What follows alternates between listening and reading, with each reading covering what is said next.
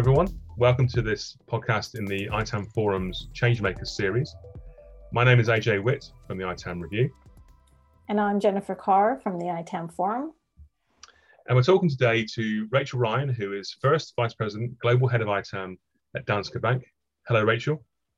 Hi there. Thanks for having me. You're welcome. Um, and Rachel, uh, Rachel's team won Projects of the Year at the ITAM Reviews 2021 Excellence Awards.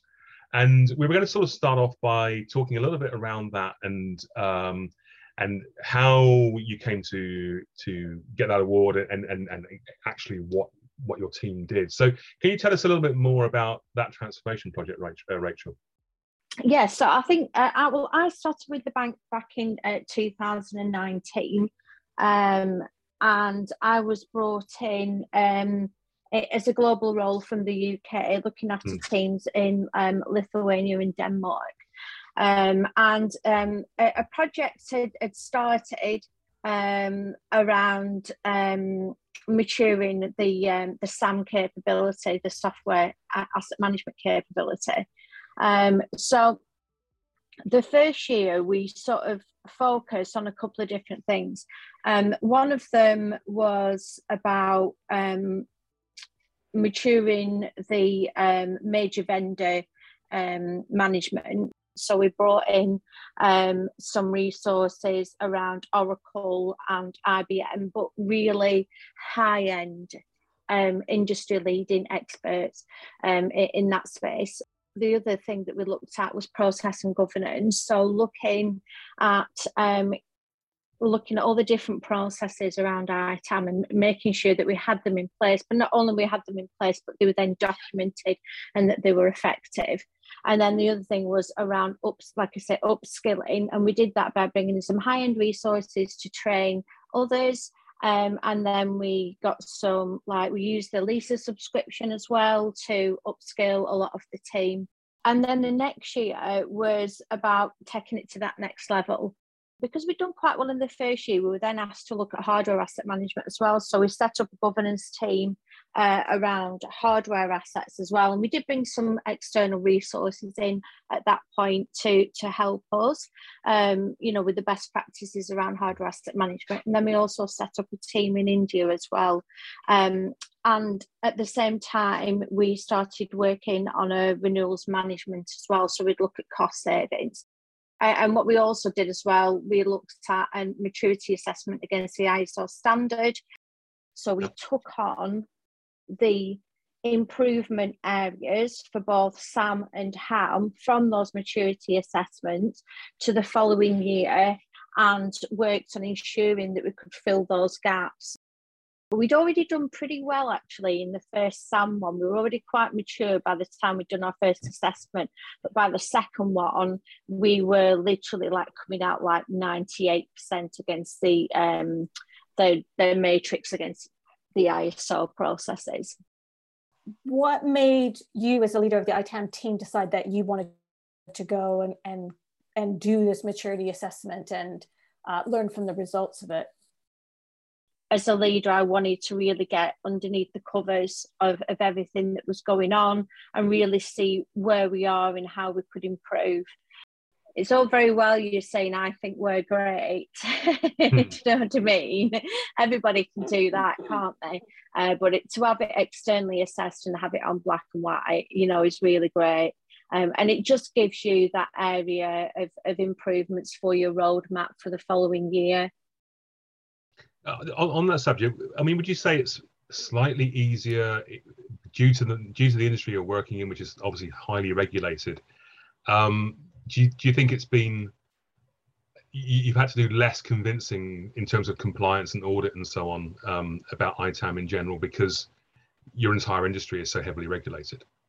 Absolutely, absolutely. Financial services hmm. and ITAM is a match made in heaven. Um, yep because it, it's absolutely fundamental. Um, external regulators in the financial services area um, will want to ensure that you are managing tracking all of your IT assets. Um, if you also look at, at security regulations, again, everything in security is around managing your IT assets. Um, so it's absolutely, you know, proliferated through all of the regulations. Is is your team sort of the the go-to team for all those other stakeholders? And are they still doing their own discovery, you know, uh, security and and config and so on, or, or is it all really coming from your team? So yes, the discovery is done in our area for the managing and tracking of IT assets, but vulnerability management will be doing uh, will have their own scanning tools which are uh, looking for vulnerabilities specifically. You know so they will have their tools that look for you know vulnerabilities and vulnerability ratings. But when it comes to when they find a vulnerability and need to know who the owner of that asset is. Uh, that's when it comes to us. What would you say the perception of itam was before you joined? And how has it changed? I, I, know you mentioned sort of after year one, you got responsibility for HAM based on year one successes. Yeah. Just interested to know how, how the board sees ITAM and and how you went about changing perhaps that perception. I think initially it was seen as a back office function, and you know there may have been things going on behind the scenes, but you know it, not a lot of different departments knew what ITAM did or, you know, had an assumption that they were doing certain things that but maybe they weren't. You know, it's just like, oh, you know, ITAM must be managing the whole of the estate and compliance and everything else, and nobody has any other responsibilities.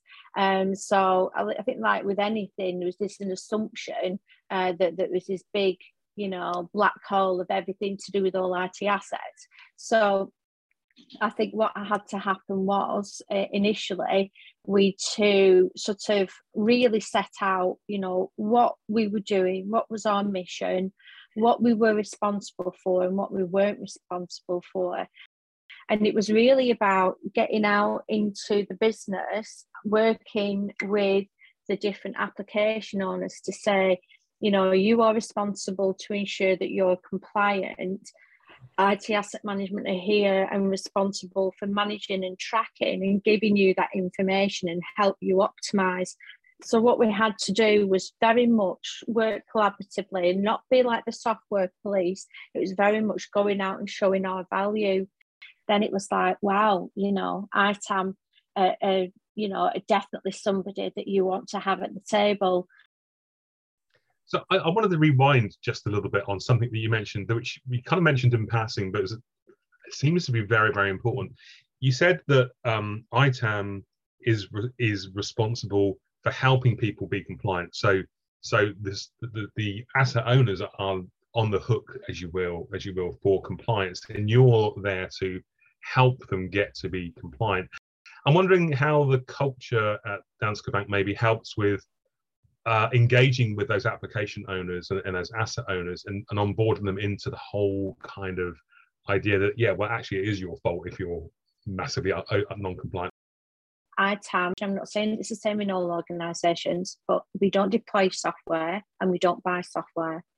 So it's going to mm-hmm. be pretty tough for us to be responsible, isn't it? You know, if everybody across the organisation is deploying software, then how can we be responsible for compliance? And remember, you're going to have thousands of different pieces of software across the organization. You have to have somebody on point who's going to be responsible for that application. And remembering as well that IT asset management aren't, responsible for everything to do with that IT asset. An IT asset owner has responsibilities of, of, of all different natures, you know, and one of them is license compliance um, you know, and they are also responsible for ensuring that they don't overspend on their, you know, renew for licenses that they don't, they're not using. You mm. know, they have a, a, a budgetary responsibility as well. But you know, it's not a case of handing over responsibility. It's it's a collaboration. We're here to help. Let us help you. Let us, um, you know, advise you we don't just expect everybody just to get on with it. Of course, we proactively work to um, put all the processes in governance in place so that the application owners are given the best possible chance. wherever you look, really, particularly in an estate which hasn't been particularly well managed for a number of years, there's risks everywhere, right? And it's like, which which stone do I want to turn on, uh, over here, and when is it actually a risk? When is it? No, when is that? When is that going to? When's that chicken going to come home to roost? We can. We are an advisory function, mm. but we're not going to tell you what to do with your software you know, because sometimes, like, you know, if they sort of say, "Oh, well, ITAM should be responsible for that," and well, you you should be responsible for that. Well, okay, if you, if you want that, but know that if we have that responsibility, we're going to be telling you what you can and cannot do with your software. Is that really what you want? The best place for ITAM is always to be this very collaborative function.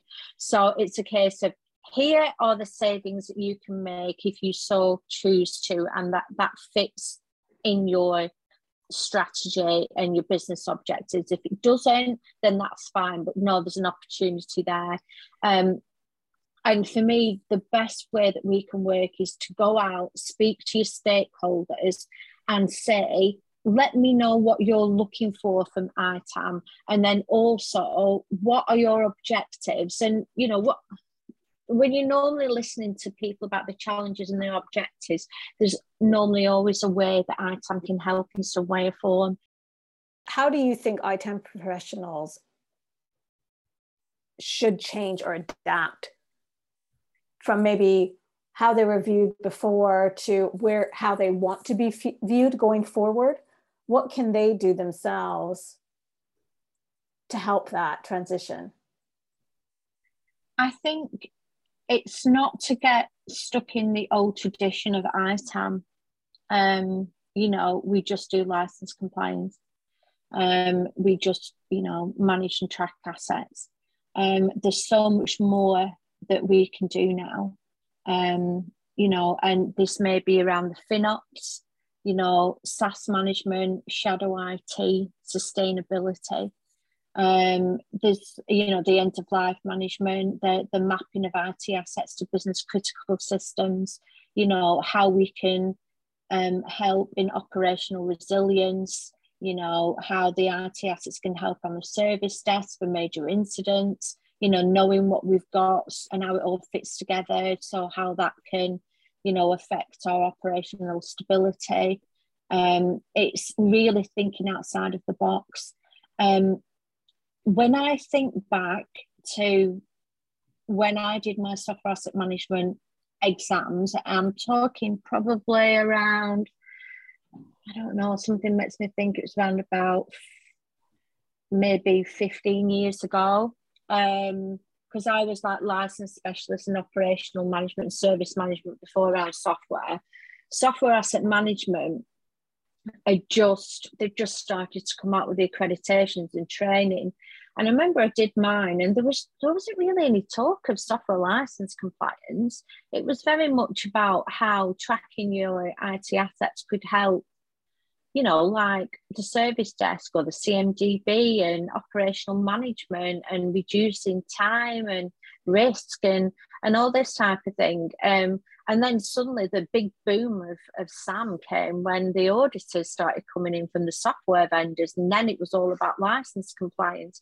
But when you move out of that and you know you come across that like maturity, you know, bell curve, um, you then that's where the good stuff happens you know, where you can really show value to the business around having that vi- visibility, um, you know, uh, of everything and what that can be used for. You know, big transformation projects and they all need the information, they need the data, uh, and they don't currently have it.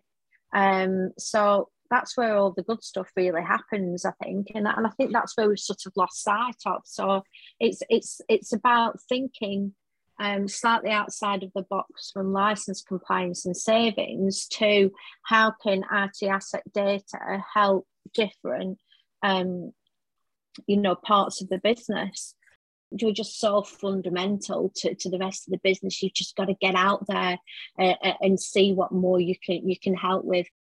What do you like the most about what you do in the world of ITAM? Const- constantly learning, constantly learning.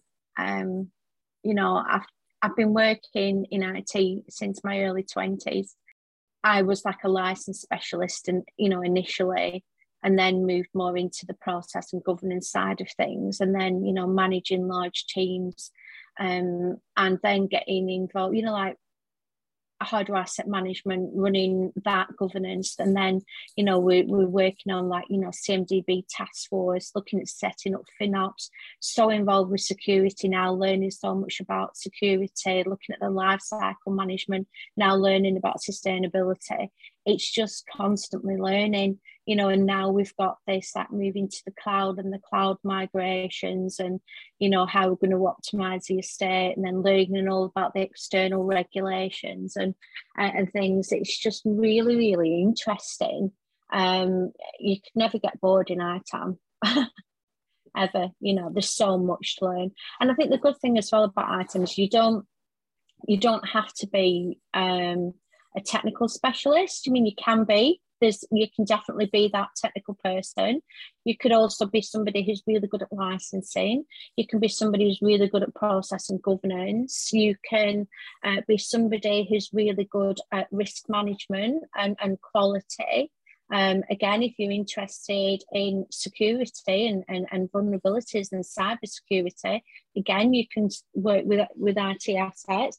So, um, you know, if you really into like contract management and legal terms and conditions, again, that's another area. Some people love the audits, you know, that that uh, that thrill of the um, you know the, the negotiations the analysis the remediation the working in big teams you know time scales and things like that. Um, so there's there's quite a lot that you can different areas within ITAM that you can um, specialise in. So it's it's a it's a good area to work in.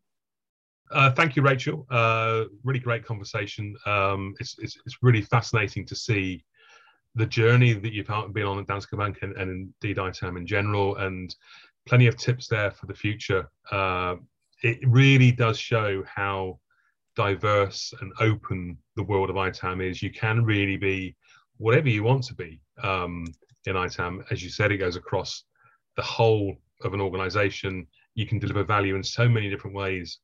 Um, and it's a long term career. Uh, no, it's constantly evolving. Um, and there's always a new challenge just around the corner. Thank you, Rachel. Thank you, Jen. Thanks, Rachel. Thanks a lot. Thank you, Dan.